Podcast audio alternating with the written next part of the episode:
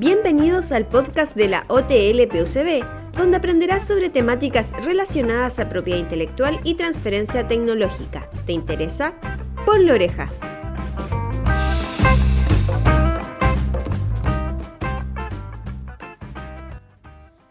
Sean ustedes muy bienvenidos al séptimo capítulo del podcast de la OTL PUCB.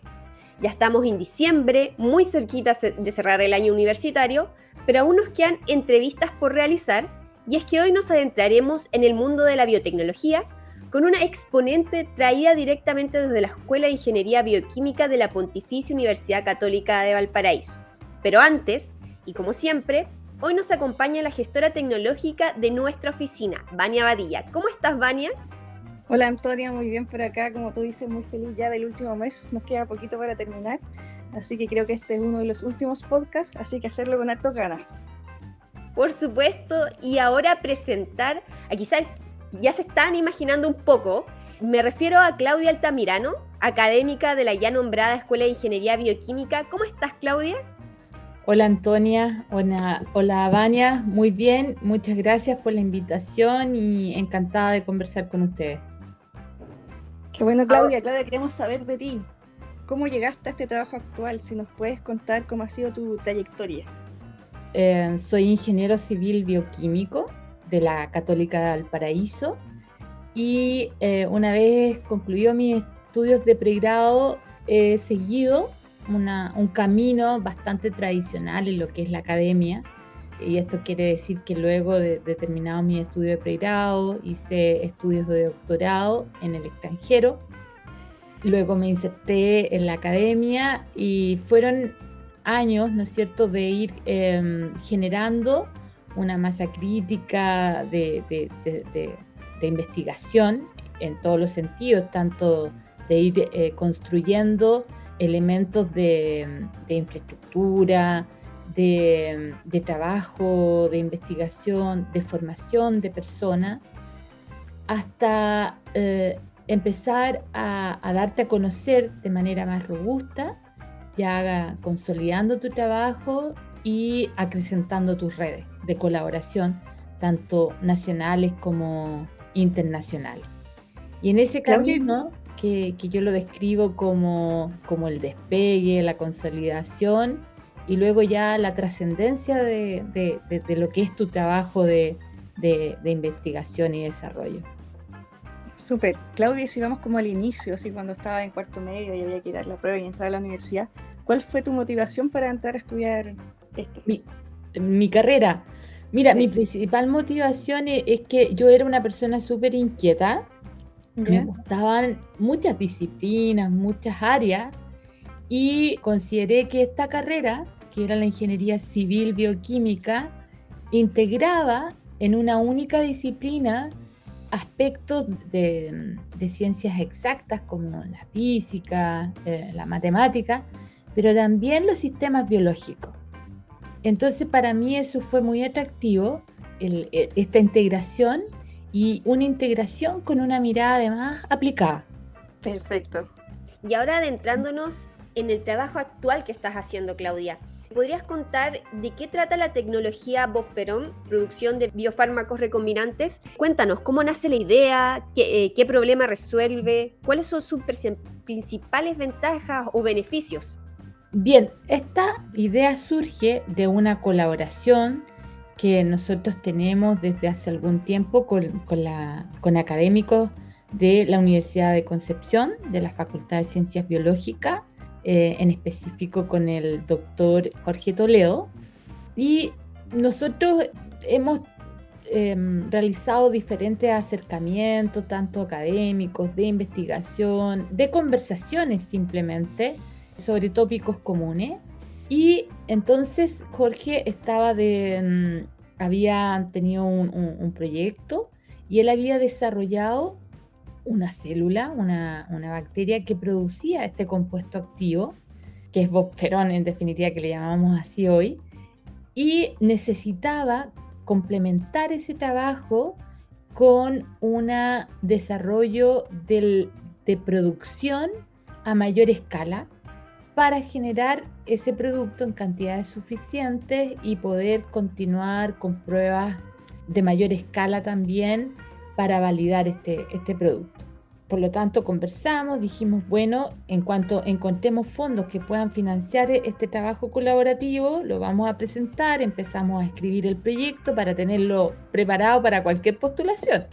Y en eso surgió una convocatoria de Inbio, que es la incubadora de negocios biotecnológicos de la Universidad de, de Concepción, para proyectos de innovación. Entonces nosotros presentamos esta propuesta que, se estaba, que estábamos gestando, nos adjudicamos esos fondos y estuvimos trabajando durante dos años para establecer un proceso de producción de esta molécula, que ya luego te cuento de qué se trata más específicamente, y en esos dos años logramos generar ese procedimiento, ese proceso para la producción a una escala piloto de este compuesto activo, que es bobferón. Ahora, bobferón es una molécula biológica, una proteína recombinante basada en interferón alfa bovino. Y esta molécula lo que hace es estimular de manera directa, efectiva y segura el sistema inmunológico de vacunos. Y eh, su efecto es conocido. Y por lo tanto, en esta función de inmunoestimulación, de activar el sistema inmune, de prepararlo frente a eh, un estrés ambiental o sobre eh, el ingreso de ciertos patógenos, específicamente virales, Bobferón mejora esa condición y puede ser utilizado como principio activo único, como un eh, inmunoestimulante, o también puede ser utilizado como un potenciador de, una vacuna, ¿sí? para mejorar la eficacia de una vacuna.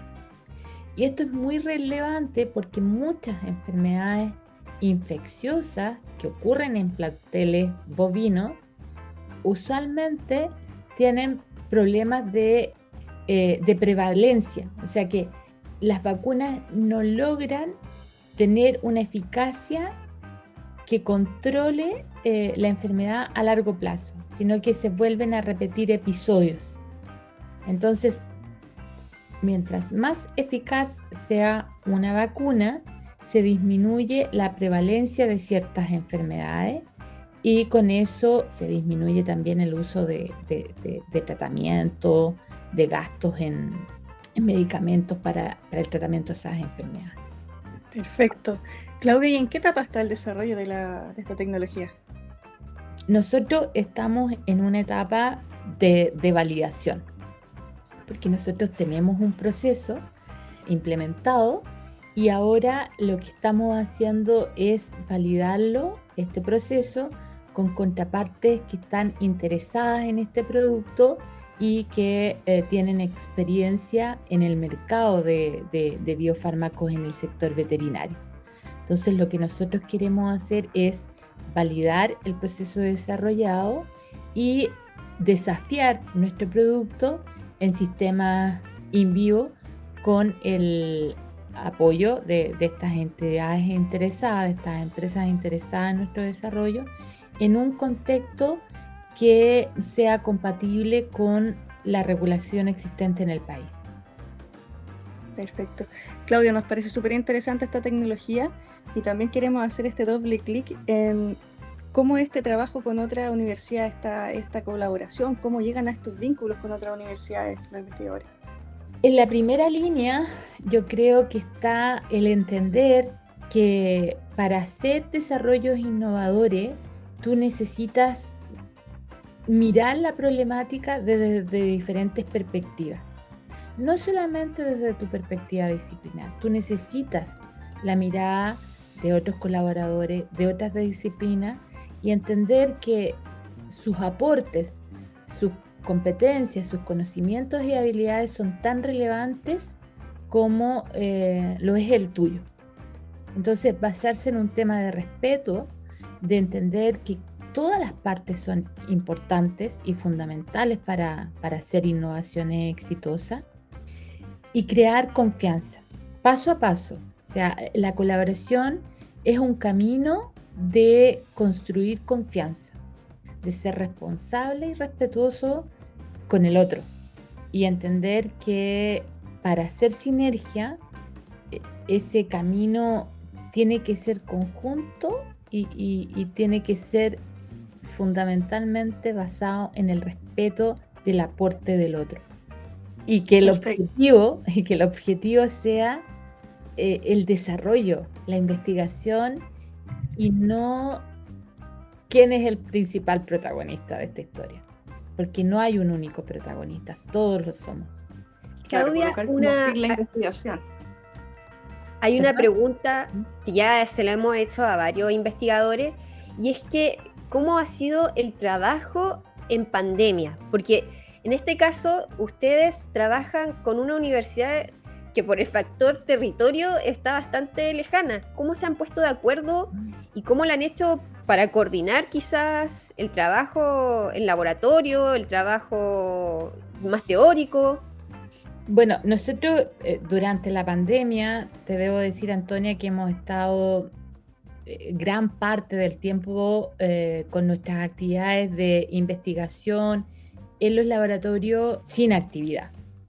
Nuestro trabajo se ha mantenido vigente porque tenemos reuniones ya sostenidas, porque existía esta confianza ya creada, o sea, ya nos conocemos, entonces pudimos trabajar perfectamente de manera virtual, pudimos ir construyendo esta, esta propuesta eh, en base a lo, a lo que ya habíamos avanzado previo a la pandemia y analizando cómo nosotros podíamos ir fortaleciendo eh, nuestro trabajo colaborativo desde una perspectiva más teórica y desde una perspectiva de mejorar nuestros indicadores de trabajo conjunto a través de mm, procesar datos, procesar información y publicar conjuntamente.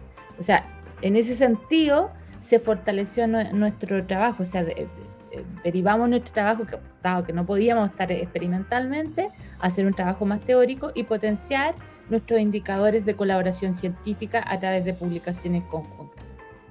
Súper. Claudia, te voy a llevar a otro ámbito ya alejándonos del Bob Ferón. Sabemos que recientemente fuiste seleccionada por el Ministerio de Ciencias para participar del programa de liderazgo femenino en ciencias.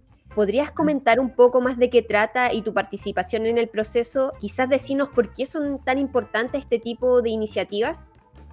Bueno, esta fue una iniciativa de la NID para potenciar las capacidades de liderazgo de destacadas académicas y mujeres que, que, estuvieran en el ámbito de la investigación, de la innovación y de la academia.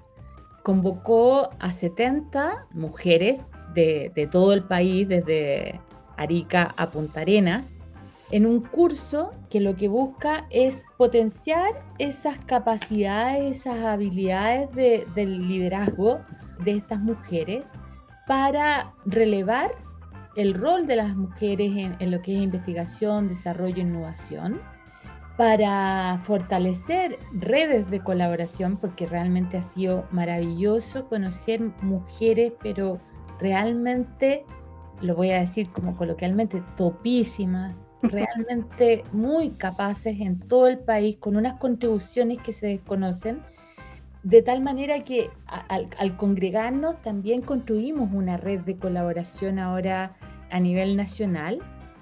Y el objetivo último de esto es cómo nosotros podemos trascender en el sentido de empujar a nuevas mujeres que trabajen en innovación, en, investigación y desarrollo, a ocupar cargos de gestión, a movilizar su trabajo, a, resaltar el trabajo y a hacer a que más niñas y jóvenes sigan esta trayectoria de investigación, desarrollo e innovación en el país.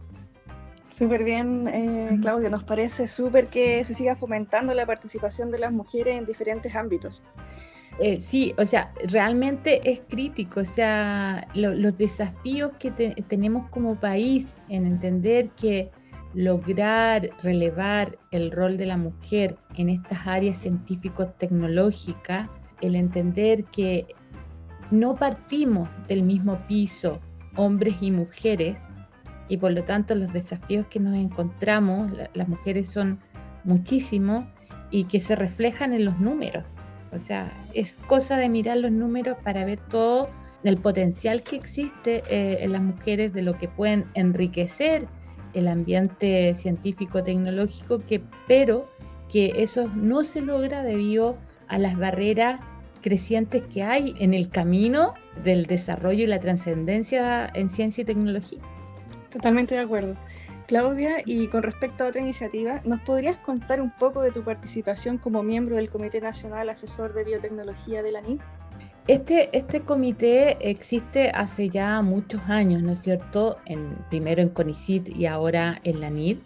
Participan investigadores destacados en el área de biotecnología de, de más de cinco universidades a nivel nacional.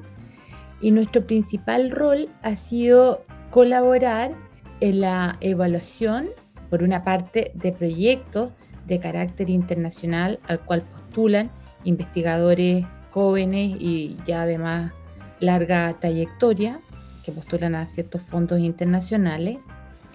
Y también sobre discusiones y respecto de cuáles son los principales desafíos que existen en el desarrollo científico y tecnológico de la biotecnología, desde aspectos como los regulatorios, desde aspectos como que muchas convocatorias son disciplinares, siendo que la biotecnología es un área transdisciplinar.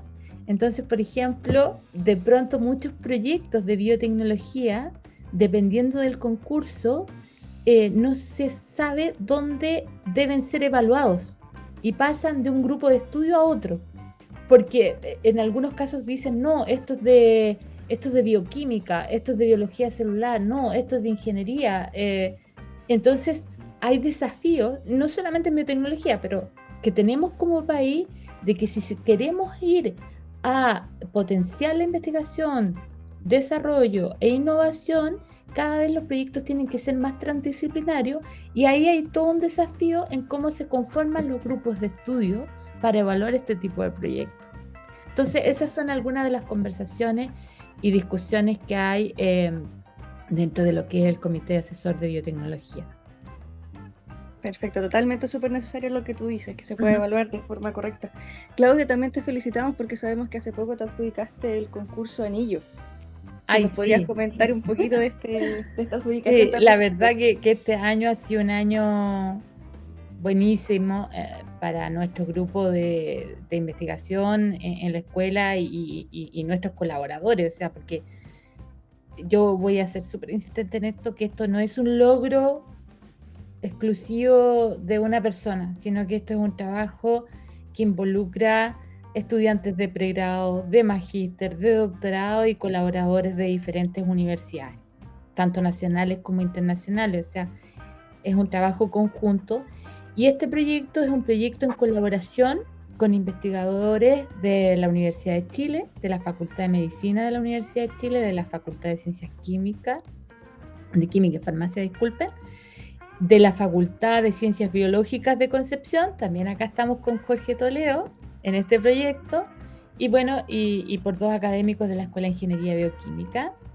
Y esto también nace el año 2014, cuando nos conocimos con estas investigadoras, de, con dos de las investigadoras que colaboran en este proyecto de la Universidad de Chile, que ellos trabajaban investigando desde un aspecto muy fundamental buscando blancos terapéuticos para el tratamiento de cáncer por una parte, cáncer gástrico, y por otra parte de colitis ulcerosa.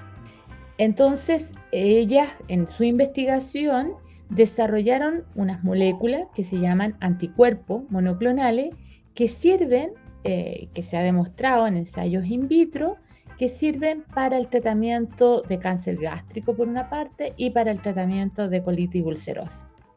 Entonces, nuevamente nos vinculamos porque existía la necesidad de escalar la producción de estas moléculas para poder continuar con, la validación de las mismas. Y ahí es donde nosotros como equipo de la Escuela de Ingeniería Bioquímica ingresamos para poder desarrollar el proceso a mayor escala. Entonces empezamos a hacer este trabajo, también acá involucramos a, Jorge, que también tiene experiencia, Jorge Toledo, de la, de la Universidad Conce, que también tiene experiencia en esto, y empezamos a investigar, accedimos a un proyecto Fondesit el año 2016, conjunto, luego Mari Carmen Molina presentó un proyecto Fondef que se adjudicó el año pasado, el mismo año accedimos a un segundo proyecto Fondesit fuimos construyendo historia entre estos investigadores, sumando a otros y formando personas a través de tesis de magíster y de doctorado, hasta que considerábamos que teníamos suficientes antecedentes como para presentarnos a esta iniciativa. Y la verdad que resultó ser un proyecto que quedó muy bien planteado, muy integrado, donde nosotros mostrábamos que este trabajo de colaboración ya tenía historia ya teníamos antecedentes e involucramos a otros investigadores que tienen que ver con, una innovación eh, eh, en, la construcción de estas moléculas, incorporando herramientas de bioinformática, capacidades de bioinformática, en cómo estabilizar estas moléculas, incorporando investigadores que tienen que ver con nanotecnología y, y, funcionalización de, de, de, de nanopartículas y con esto estabilizar estos productos para su aplicación luego en vivo. Entonces eh, fue un trabajo que, construimos y que partió el año 2014 y que se mm, dio fruto ya mucho más exitoso a través de este proyecto Anillo, que considera además la participación de nueve colaboradores internacionales de, Estados Unidos, de mm, Inglaterra, Uruguay, México, España. Perfecto, Claudia, te felicitamos por todas estas colaboraciones y por querer contribuir a mejorar la salud tanto de humanos como de animales. Gracias, Vania. La verdad que, que sí, que ese fue, ese es mi sueño, o sea, contribuir al desarrollo de, de este tipo de productos en el país, a nivel nacional. Te extiendo mis felicitaciones, Claudia. En esa vía de sueños ¿Nos podrías dar algún consejo para aquellos estudiantes que se quieran dedicar a investigación? Porque tú eres una gran exponente de la Pontificia Universidad Católica. Si nos pudieras quizás relatar un poco de tu experiencia. A ver, yo creo que eh, mi primer eh, no sé si consejo, sino que experiencia, lo que ha sido bueno para mí, porque no necesariamente lo que ha sido bueno para mí es, bueno para otro. Yo, yo lo plantearía desde esa perspectiva, así muy respetuosamente, en el sentido que a lo mejor lo que ha sido bueno para mí pueda servir para otros, para otras también, ¿sí? Entonces, eh, yo creo que es muy importante eh, el tema de de comprometerte en función de tus capacidades. O sea, no generar falsas expectativas, porque así tú creas confianza y respeto. O sea, yo creo que la, generación de confianza y respeto tiene que ver con conocerte muy bien respecto de cuáles son tus capacidades, posibilidades, qué está dentro de tu ámbito de control qué no está dentro de tu ámbito de control y por lo tanto hasta dónde tú te puedes comprometer con otro. ¿Sí? Eso yo creo que, que es súper importante. Ser respetuoso, como les decía, valorar y reconocer la importancia de cada uno de los integrantes de un equipo de trabajo. Porque todos somos importantes.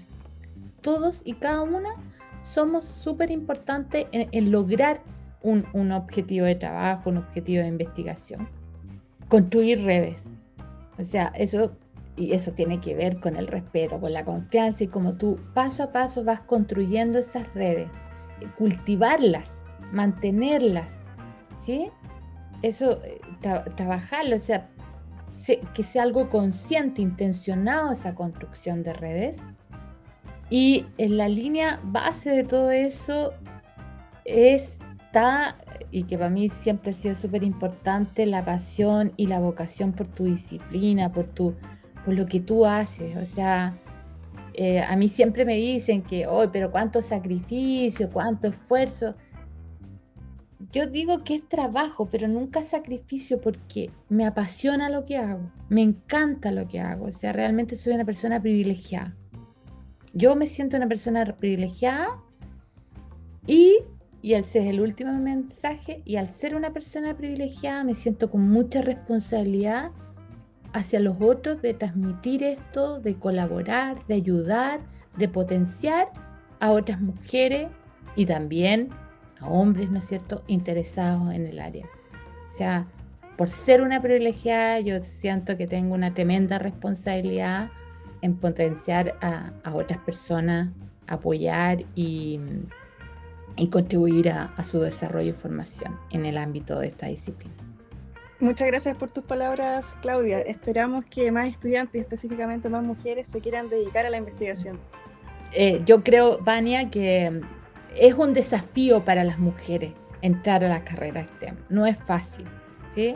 Porque hay muchas cosas que tú no te das cuenta, son invisibles respecto de todas las restricciones que tienes y, y poco a poco tú las empiezas a ver. A veces son más explícitas, otras veces no, pero hay muchos desafíos para las mujeres y ese podría ser tema de otro podcast, porque realmente eh, eh, em, es, un tema que, como académica de la Católica del Paraíso, como investigadora eh, regional y nacional, nos, estamos planteando en, diferentes niveles muchas mujeres que estamos en, esta situación, que, tenemos más o menos experiencia, entonces cómo contribuir a la equidad de género en la academia, en la investigación, en, innovación, en puestos de gestión. O sea, ahí hay mucho trabajo por hacer y es un trabajo que creemos definitivamente va a enriquecer las instituciones, el desarrollo país y en definitiva la diversificación de matriz productiva del país incluso. Pero ese es para otra podcast, yo creo. Totalmente invitada para ese tema. vale. Bueno, la verdad es que esta entrevista ha estado muy entretenida. Hemos pasado desde eh, la tecnología Bosferón hasta el liderazgo femenino, el proyecto Anillo. Yo creo que sí, vamos a tener que hacer otro podcast porque eh, yo creo que se vienen muchas más cosas. Y nada, agradecerte Claudia por eh, tus testimonios, por tus consejos, por compartirnos tu trayectoria y estás totalmente invitada para un nuevo podcast porque yo lo pasé muy bien y espero que ustedes también lo hayan pasado muy bien. Muchas gracias Antonia, muchas gracias Vania por la invitación. Yo encantada de contribuir cuando ustedes lo estimen conveniente, así que yo muy dispuesta acá. Reitero las felicitaciones Claudia, una mm. gran investigadora de nuestra universidad. Y eso, nos vemos hasta el próximo capítulo del podcast de la OTL PUCB.